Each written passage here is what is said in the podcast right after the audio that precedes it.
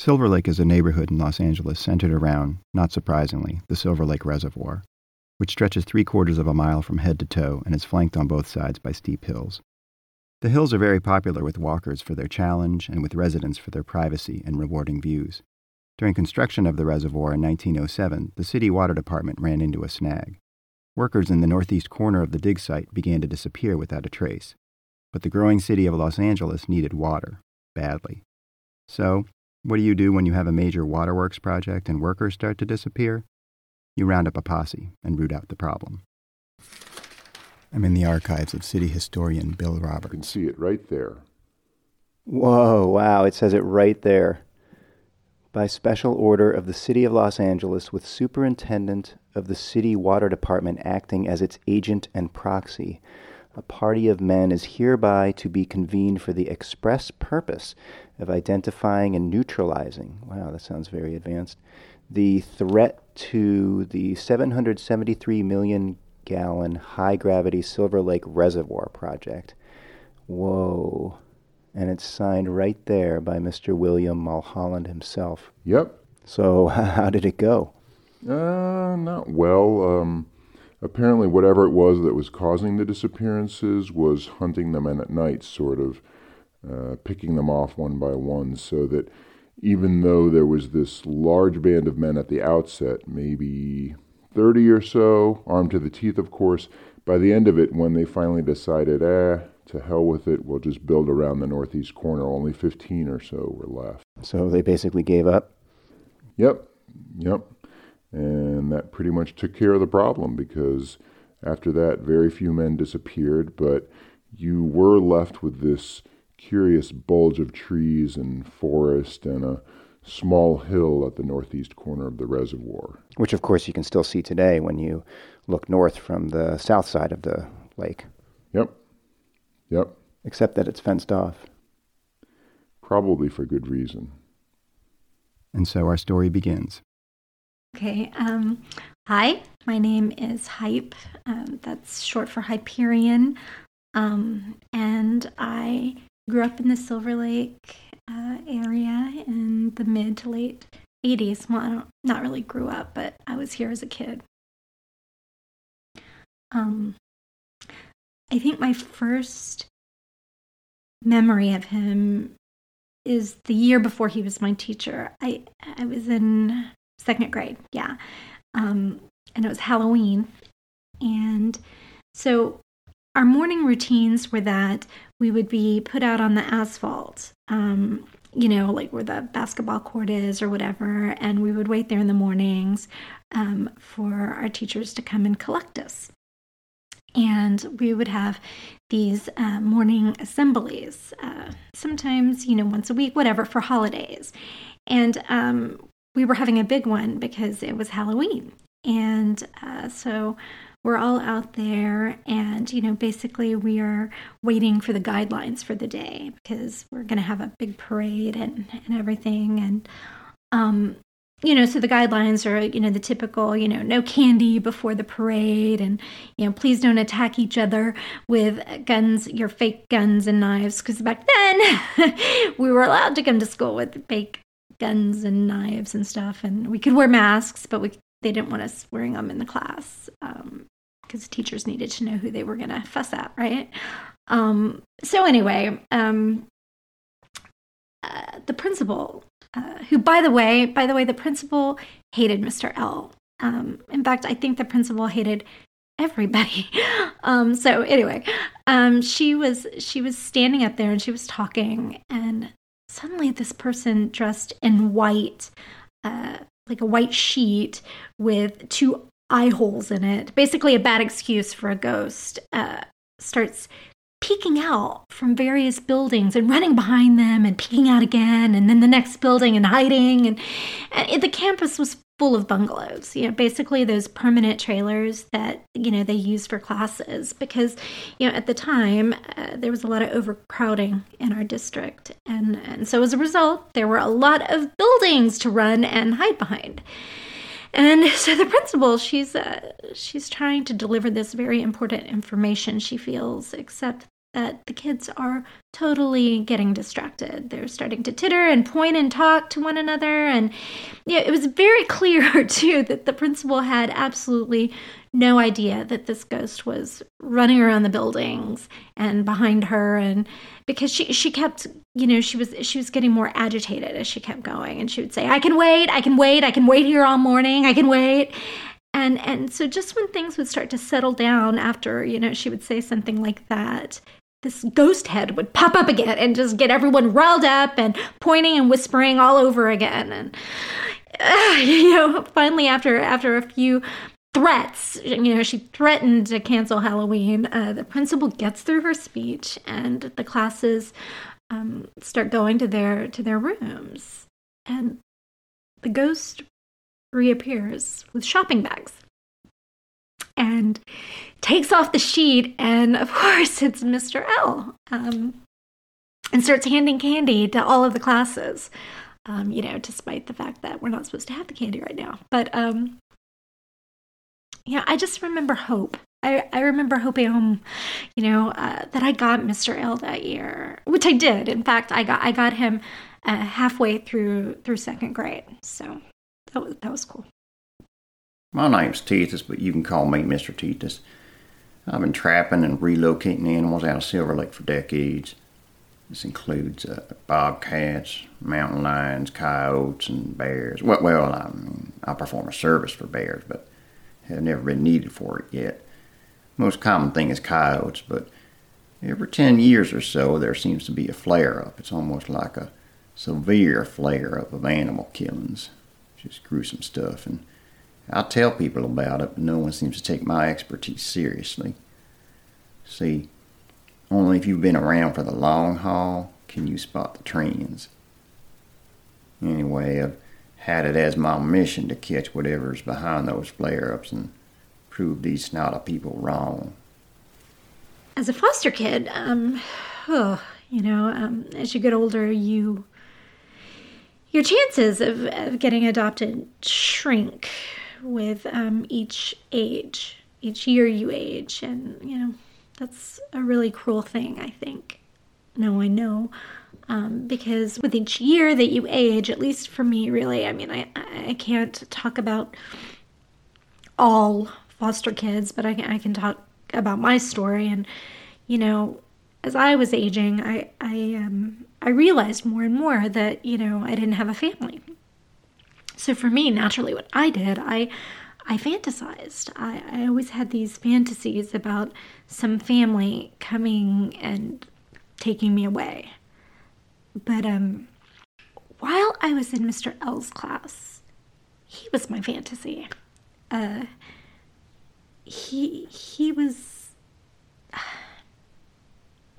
there was something really special about him. He just had this way I looked so forward every day to going to his classes. And um, yeah, there was just something about him.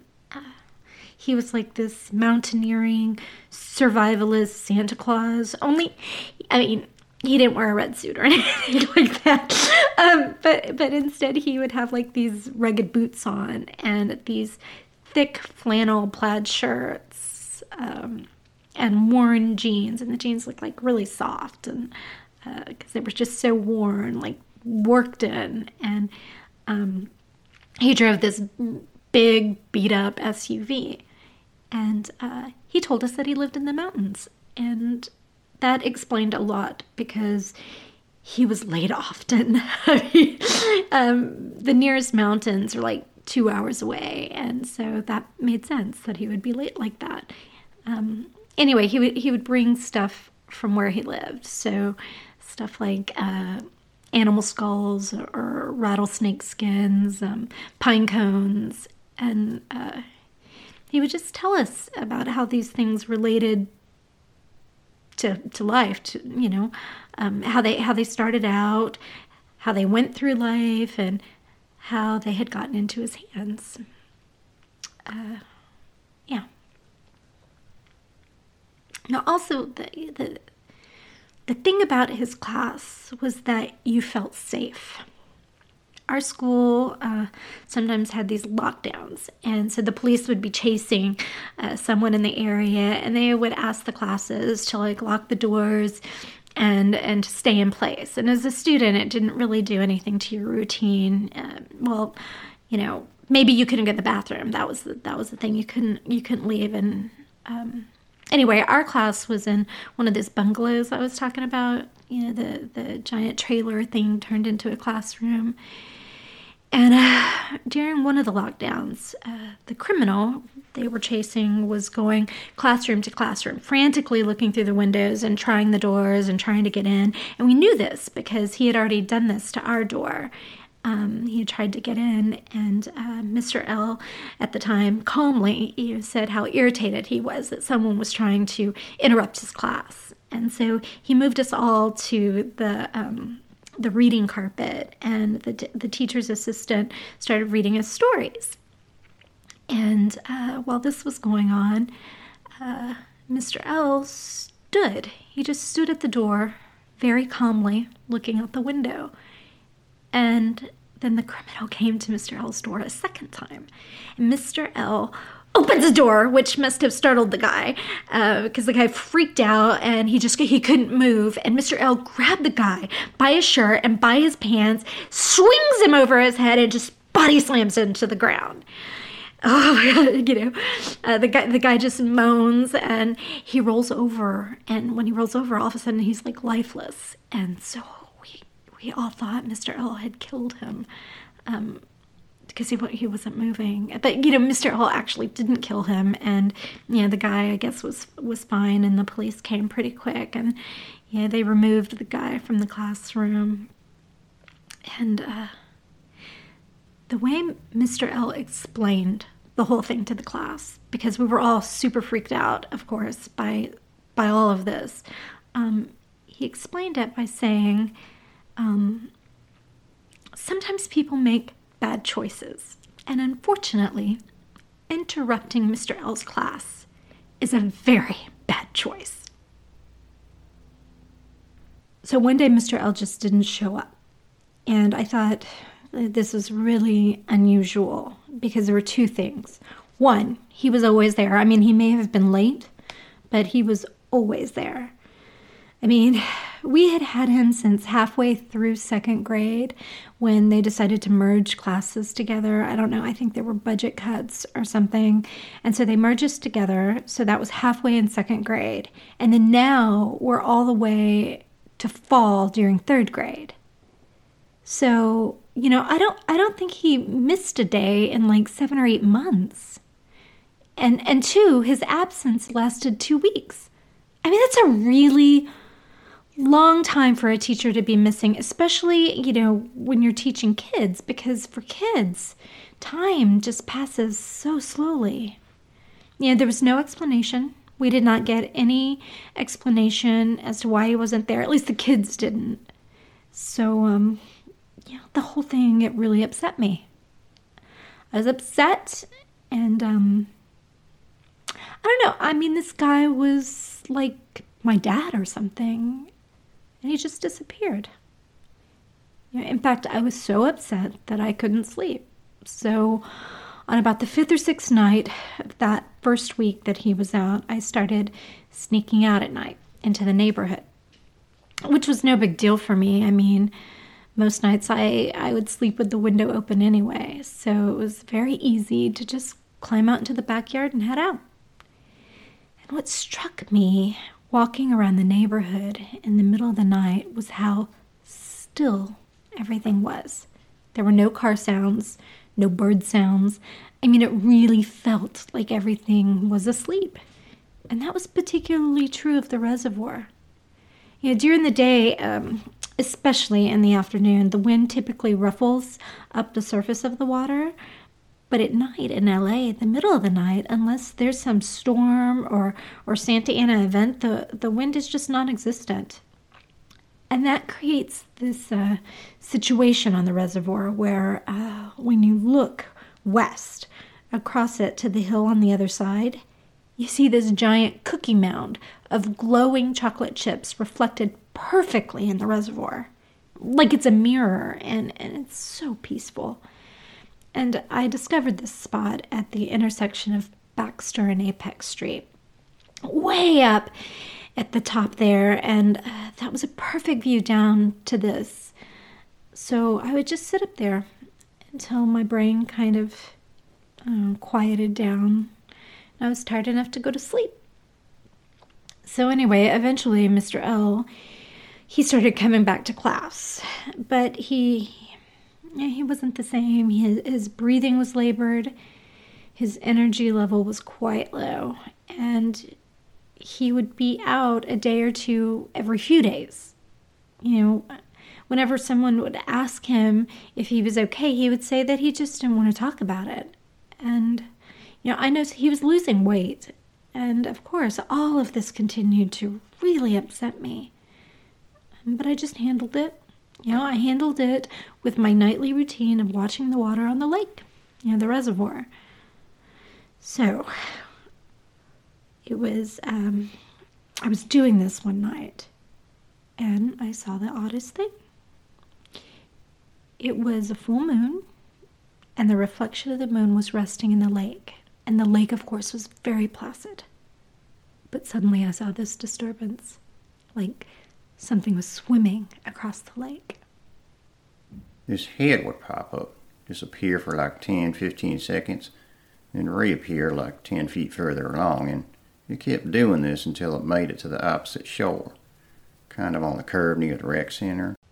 Then it got out shook itself off like a dog, and hopped the fence.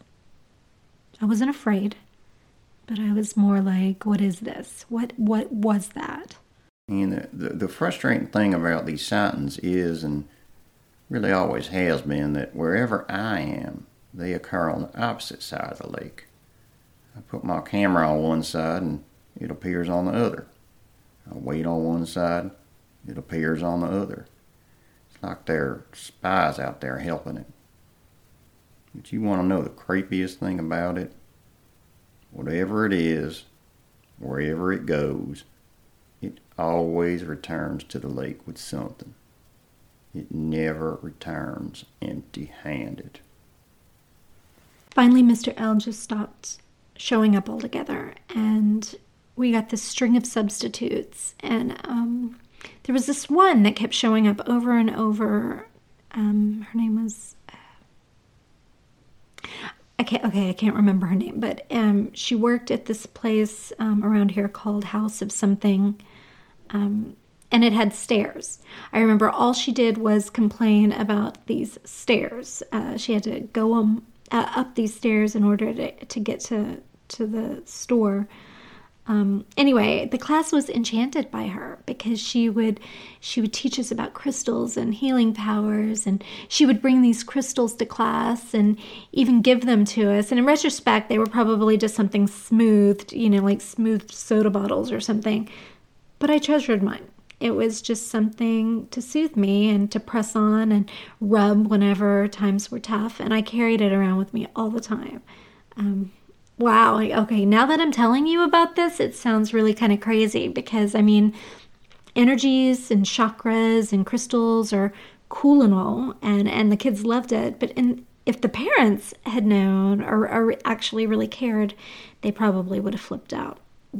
And something else I remember about her that probably would have flipped out the parents as well is that she had this crazy, crazy way of controlling the class anytime the class would get out of control, you know, talking or fooling around or something, she would lay down dead on the ground, which I thought was brave of her because the floor was never cleaned. It was the filthy, filthy, it was filthy.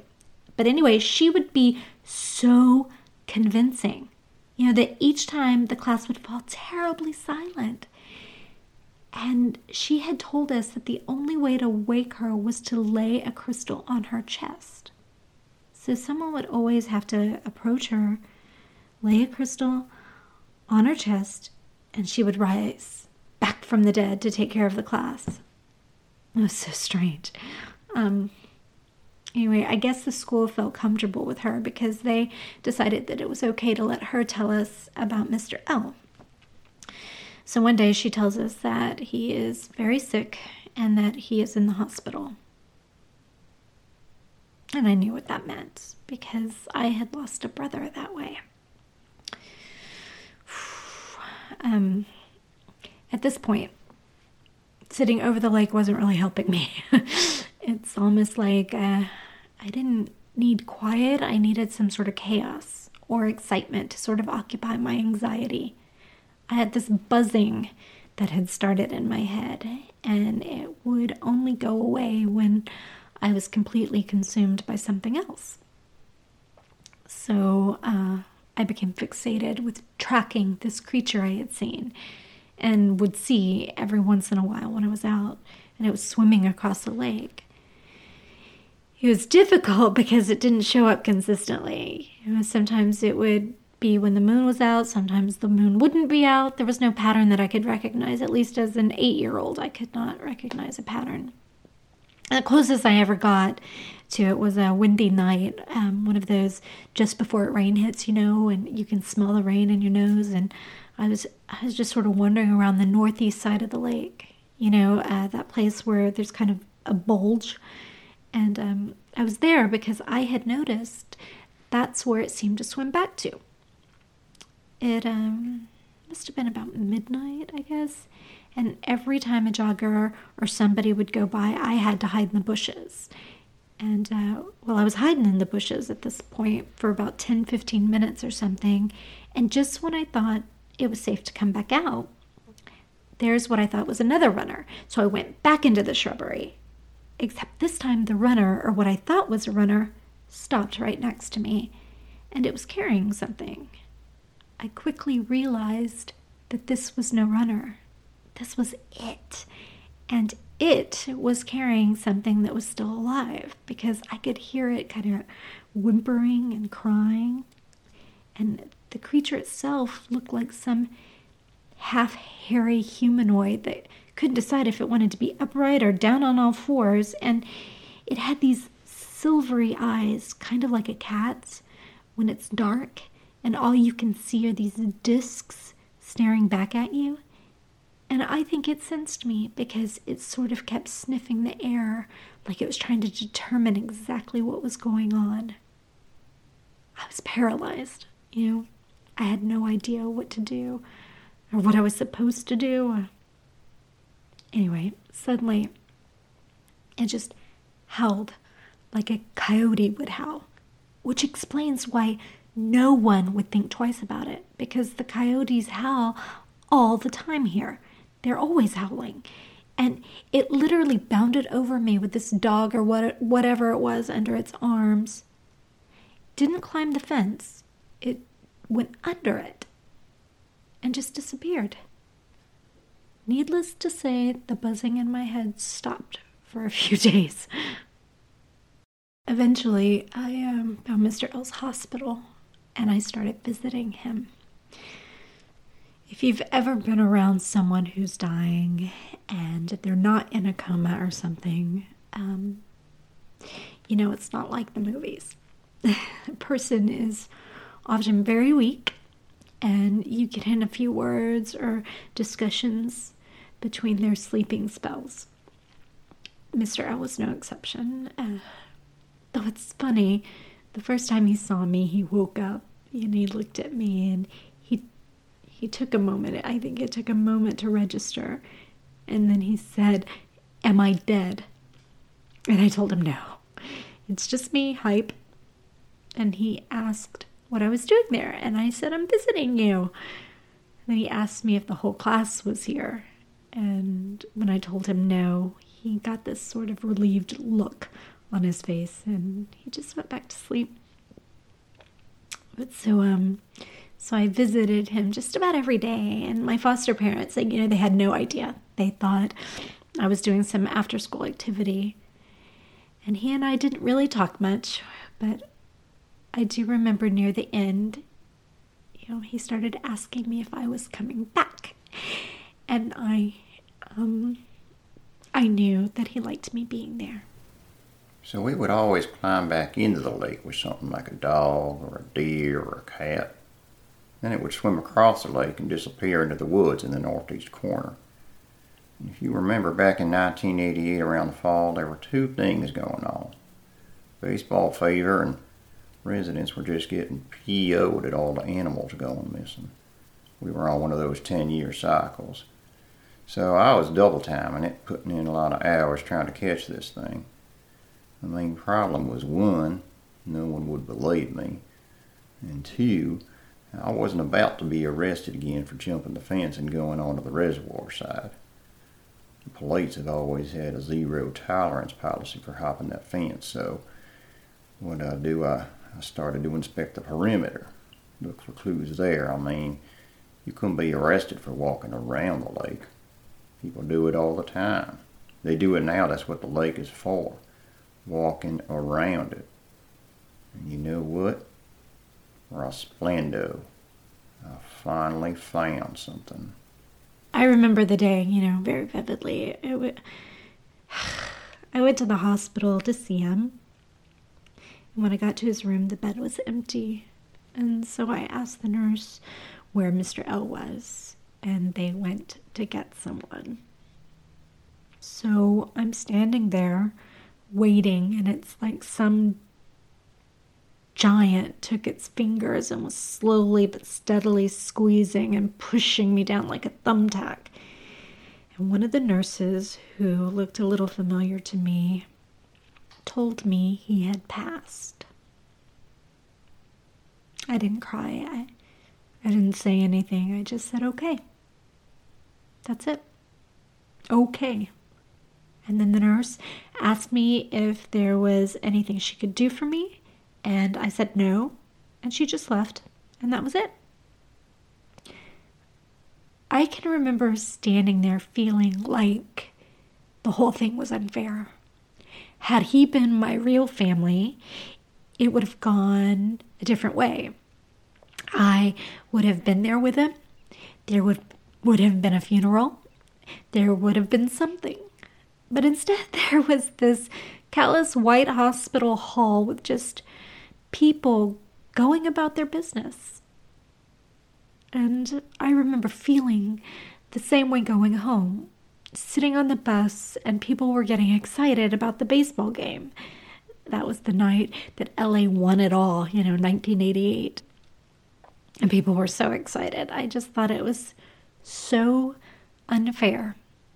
But that's the weirdest thing, you know? Um, when someone dies, the world just carries on. And that time, everyone was carrying on, and it was the greatest day ever, which for some people it was. Just, you know, not for me. It wasn't great for me. Anyway, needless to say, that night I was definitely not staying in. The buzzing in my head was uh, almost the only thing I was aware of, and it was really intense. So, uh, pretty much as soon as I was put to bed, I was out that window. And this time, for whatever reason, I mean, I know the reason now, but um, I was going to find that creature. And I headed to the northeast corner of the lake where I had seen it, where I had had that close encounter. There was a lot of activity in the neighborhood that night, and um, you know, because people were celebrating because then LA had won the series was over and there were fireworks going off everywhere. All illegal, of course, but you know, it didn't matter. This was my chance.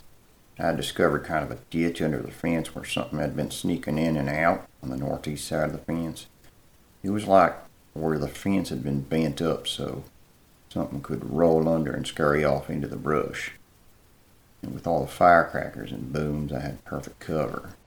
It was a mad scene people out in the streets cheering and yelling, and police were everywhere making sure that things didn't get out of hand, which it was totally getting out of hand. And choppers were circling overhead trying to triangulate where all the firecrackers and the launchers were, whatever those things are called. And anyway, so I got to the spot in the fence where something clearly had been going in and out. And I didn't give a shit. You know, I went for it.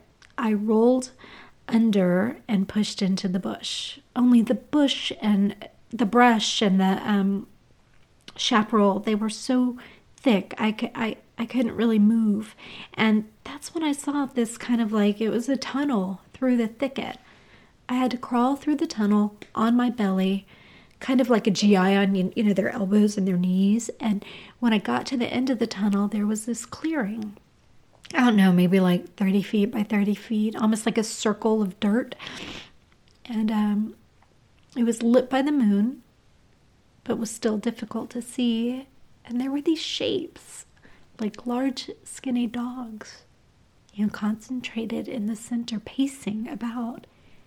As I approached, I saw that they were coyotes and they were upset and they were whimpering a bit and you know they didn't seem to mind me. But they let me walk through them towards the center of the circle. And once I got to the middle of the circle they cleared a bit. And there was this human form crunched up in a fetal position its breathing was very labored. It had blotches of hair all over it, and instead of nails, it had long claws. And when I got to its head, it had a gnarled expression that was clearly in agony, kind of like when someone has a severe stomach ache. And that wasn't even the weirdest part, because when I got really close to the face, that's when I saw it it was Mr. L. Except he was transformed into this, uh, this, I don't know what it was. And I started yelling, Mr. L, Mr. L, Mr. L, it's you, it's you, you're alive, you. And one side of his face was in the dirt, but on the other side, he opened his eye a slit. And this yellow cat like eyeball rolled into view and just looked at me. Then slowly and with a lot of effort, Mr. L rolled onto his back. And even though he was this creature, it was clear he was still extremely ill. His ribs were basically a cage with this mangy, sickly skin wrapped around it, and his teeth and fangs seemed like they had lost a good bit of the gum, you know? We looked at each other for a moment. Then he weakly reached his hand into the air, so I grabbed it.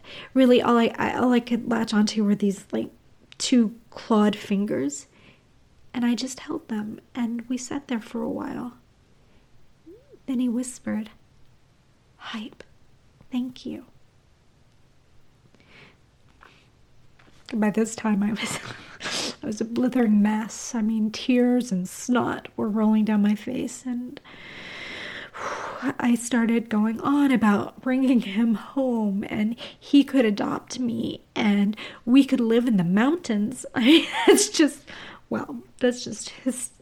It's hysterical, right? It's hilarious now. You know, could you imagine me bringing him into child services? he, hey, you know, can you let this thing adopt me? Anyway, um, he just became unresponsive at that point and just sort of slipped off, you know, like I thought he had done a few hours ago.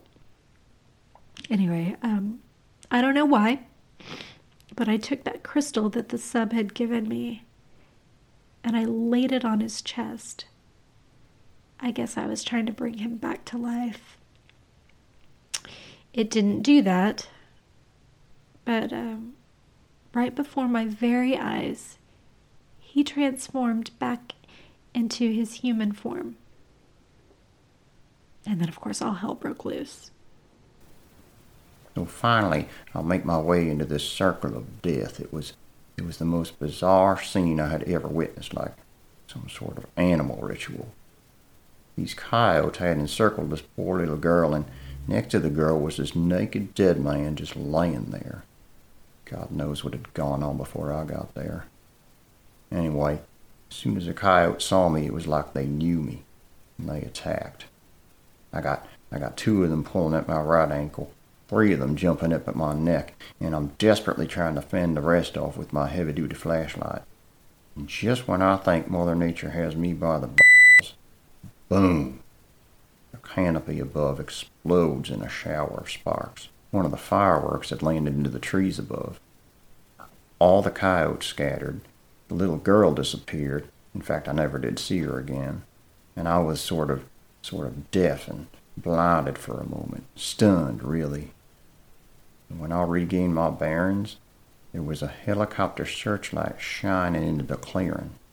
And I was just there with this, this naked dead man, the thicket ablaze, and wondering how the hell I was going to explain my way out of this one. Of course, afterwards, no one believed my story, and the local papers had a field day. One of them claimed it was some sort of lover's quarrel that had gotten badly out of hand, and no one cared one lick that there was some sort of creature out there. Still is to this day. Yeah, there was some sort of explosion. I just booked it and went home. I never went back there again. And pretty soon after that, I was sent to another foster home, so it didn't really matter anyway. Hype spent the remainder of her years up until 18 in and out of different foster homes. Today, she works as an immigration attorney, mostly representing children, and she lives in Silver Lake. When asked if she believes werewolf like creatures would ever return to Silver Lake, she says no, but that she does make sure her pets are never unattended in the backyard, especially at night, and especially when the animal killings flare up, as they do every so often. As for Mr. Tethys, the police report said he had been found trespassing, again, within the confines of the reservoir. He was slapped with a felony this time and told, again, never to return. Since then, he has returned and services neighbors in Silver Lake who need natural predators relocated. As for the fire and Mr. L., an unidentified homeless person who had died of natural causes was listed at the scene. And, indeed, the fire had been caused by an errant firework. There was no record, however, of a little girl ever having been there. The school system did record the death of a Mr. Lalantos around the time Hype had reported, but there were no coroner's records indicating that such an individual had died in the city or the surrounding mountain communities.